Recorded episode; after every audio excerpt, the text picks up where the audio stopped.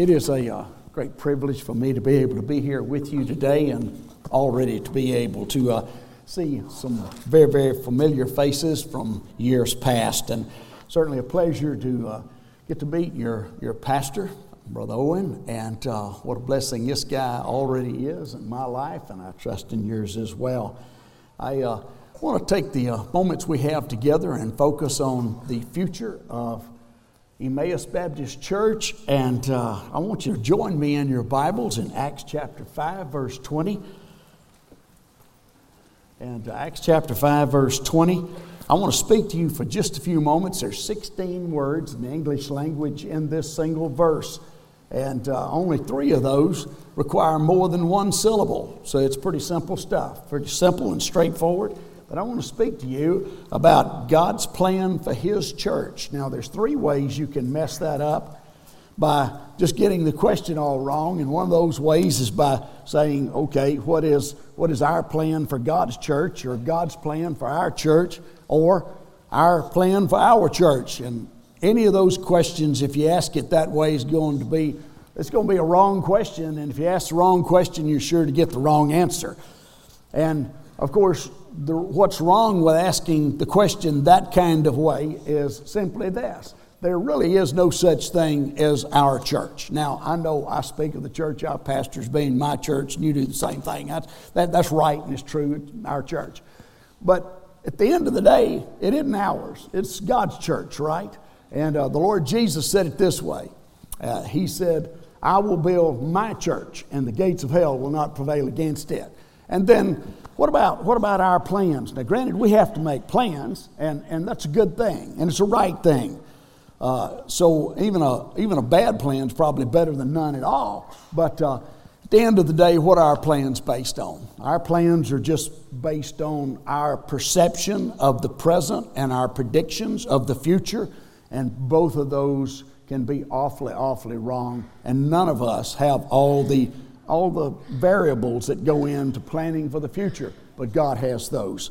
And so, what I want us to focus on for the next few moments is God's plan for His church. And why don't you stand now in reverence to the reading of God's Word? Just stand to your feet, if you will, and let's read this brief text together. The uh, scene is, the, uh, of course, the early church in Jerusalem, and the gospel has gone forth, and people have just responded by the thousands. And at this point, they've kind of given, given up on even counting everybody. They just start saying, and great multitudes came to the Lord, and that kind of thing. And so, and, and then with that has come persecution, the persecution of the church, and, and these uh, apostles are being persecuted. And it's in the context of their being persecuted by being placed into jail that God sends an angel to them to reaffirm for them what their what his plan is for his church okay? And this is god's plan for this church god's plan for every other church. It'll look different okay? How this is lived out will look different in every single congregation of believers okay? How it's applied in our unique circumstance and situation, our surroundings, the people we're trying to reach, but the plan stays the same, okay? And so this is it. Let's just read these 16 verse the 16 words together. Acts chapter 5 verse 20 go stand speak these, this is the angel giving this word to the apostles now. Go stand and speak to the people in the temple the whole message of this life. And all God's people said, Amen. And you may be seated, all right? So let's, let's think about what we have here as God's plan for His church. First, this is a take action plan. As a matter of fact, there's really three actions here there's go, stand, and speak, right? These are actions. And so it's a take action plan. And my goodness, going, to go, go, stand, and speak. This is what the angel said to the apostles. This is what you're supposed to be doing. As a people, you go back, go, stand, and speak. Beloved friend, listen, go is the vital action of the church. Just think about it. In Mark chapter 16, verse 15, the uh, Lord Jesus, resurrected Lord Jesus, said to his followers, Go into all the world and preach the gospel. In Mark chapter 5, verse 19, Jesus told the, the man, for, the former Gadarene demoniac. This guy's not that anymore. His life's been changed by the Lord. And, uh, and so he said to him, He said, Go home and tell what wonderful things the Lord has done for you. And in Matthew chapter 10, verse 7, the Lord Jesus told his followers, He said, Go and preach the kingdom. And so they did. And then in Matthew 28 19, the Lord Jesus, the Great Commission, said, Go therefore, discipling all nations. And then in Luke 14 23, the Lord Jesus go, said, Go into the highways and the hedges and bring them in that my house may be filled. And then, certainly in Luke chapter 15, verse 4, the Lord Jesus asked this question What man among you having a hundred sheep, losing one, would not leave the 99 in open pasture? Go after one that is lost until he finds it. What's this all about? It's about going, going and going and going. And, beloved friend, you know, if we're going to be the people of God and follow Him, we've simply got to take this vital action of going in the name of the Lord Jesus Christ. And a man told me long ago if you, if you ain't fishing, you ain't following. Jesus said, Follow me, and I'll make you to become fishers of men. We've simply, and listen, when I have gone fishing, and I've done a lot of fishing in my life, I don't hunt, but I fish. I've gone, done plenty of, plenty of fishing, and I always use the phrase, just as every fisherman does I'm going fishing. My friend, if you're not going, you're not fishing. And Jesus said, We're to be fishing. So here we have it. The go is the vital action. Then stand is the visible action, okay? And we are to go and take a stand. And he said, Go stand, speak. And so we're to take this visible action of standing for the Lord Jesus Christ. And he himself said to us that we are to let our light so shine before men they'll see his see our good works and glorify our Father who is in heaven. And so we have go and stand and then speak. This is the verbal action. Beloved, nobody comes, nobody comes to faith in Christ simply through watching you or watching how good a life you live. The gospel is not transmitted simply through our lives. We need to live lives that are radically changed by Jesus Christ our Lord.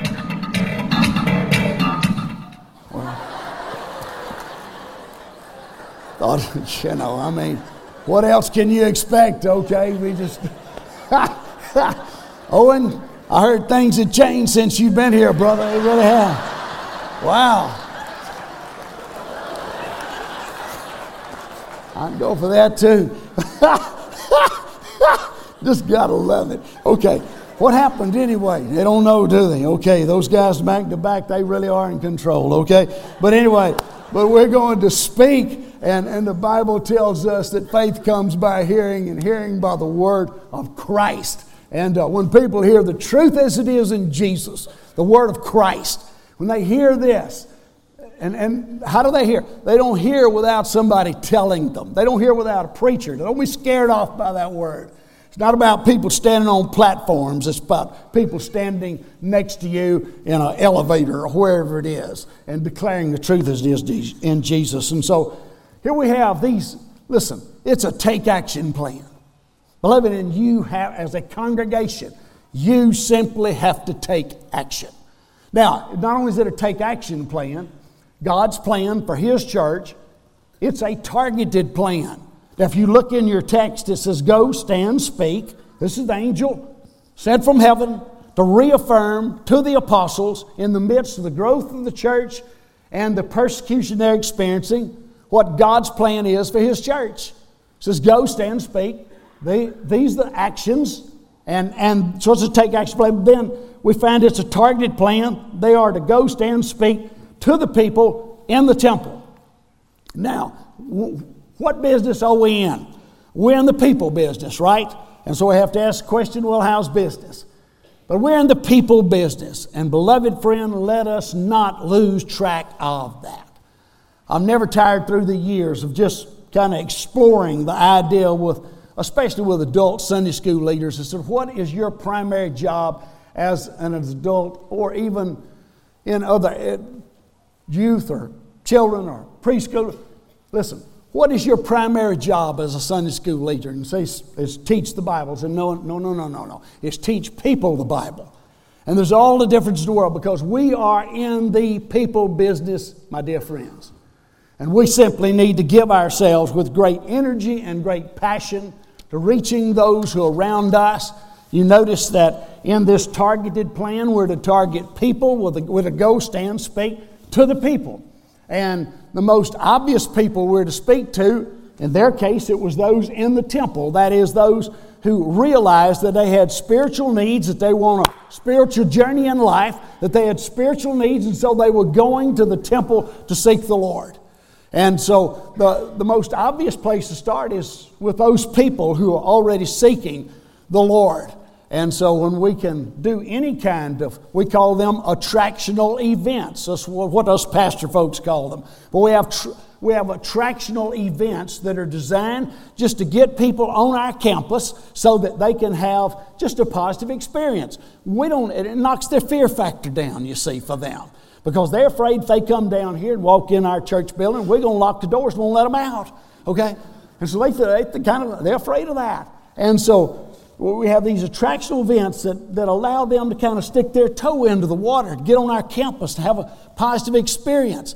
And then we target those people. Why? Because they have come our way to see us, you see. And so those are the most obvious people that you could possibly reach out to. But understand this we are in the people business. That's why we're here, is to touch people's lives redemptively in the name of Jesus Christ our Lord.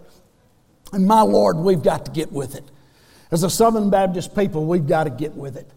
And I, I don't know if anybody's exposed you to this kind of information or not, this kind of data or not, but in uh, 2015, which is the last year for which we have obviously complete data as a uh, convention, we had the lowest number of baptisms we've had in the Southern Baptist Convention in 86 years. And, uh, and uh, excuse me, in 68 years.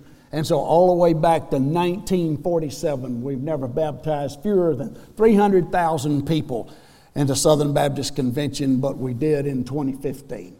And, uh, and this is not good. I, the, the, bad news doesn't end there. In the United States of America in 1947, there were only, only 145,000 Americans. Today, there's about 319, excuse me, 145 million Americans, and today there's something like 319, 320 million Americans. Beloved friend, we simply have to understand what business we're in and target people. We have to go after people in the name of the Lord Jesus Christ because every one of them is going to spend eternity somewhere, and every one of them needs the Lord's redemptive, releasing, life releasing touch in their lives. So we have a targeted plan.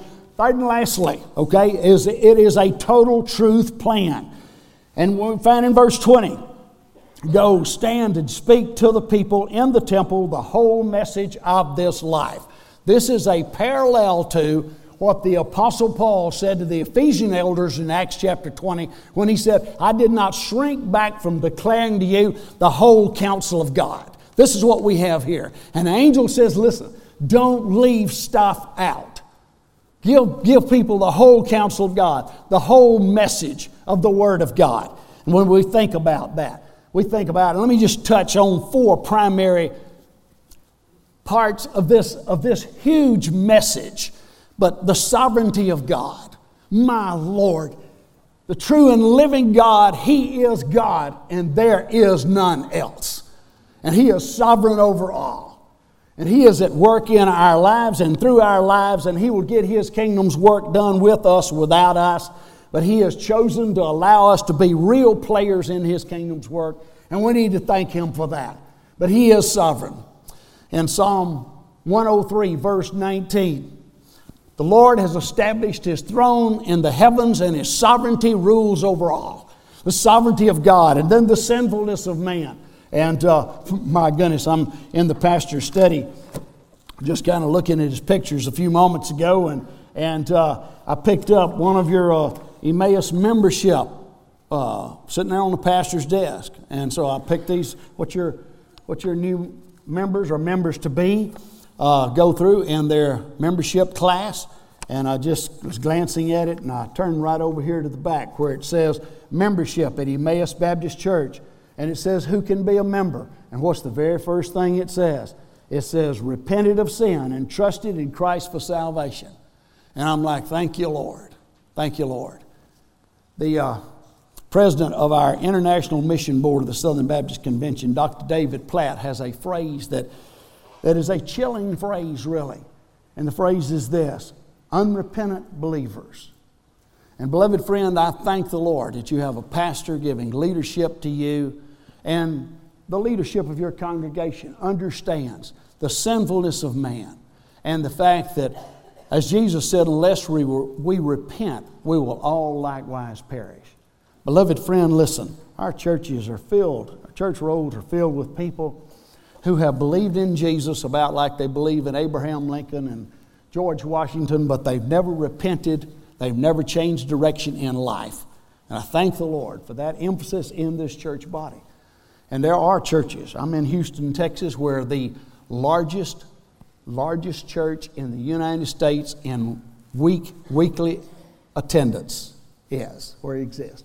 And they have publicly, their pastors publicly stated that they do not use the term sinners in their church. And uh, my friend, this is a departure from the whole counsel of God.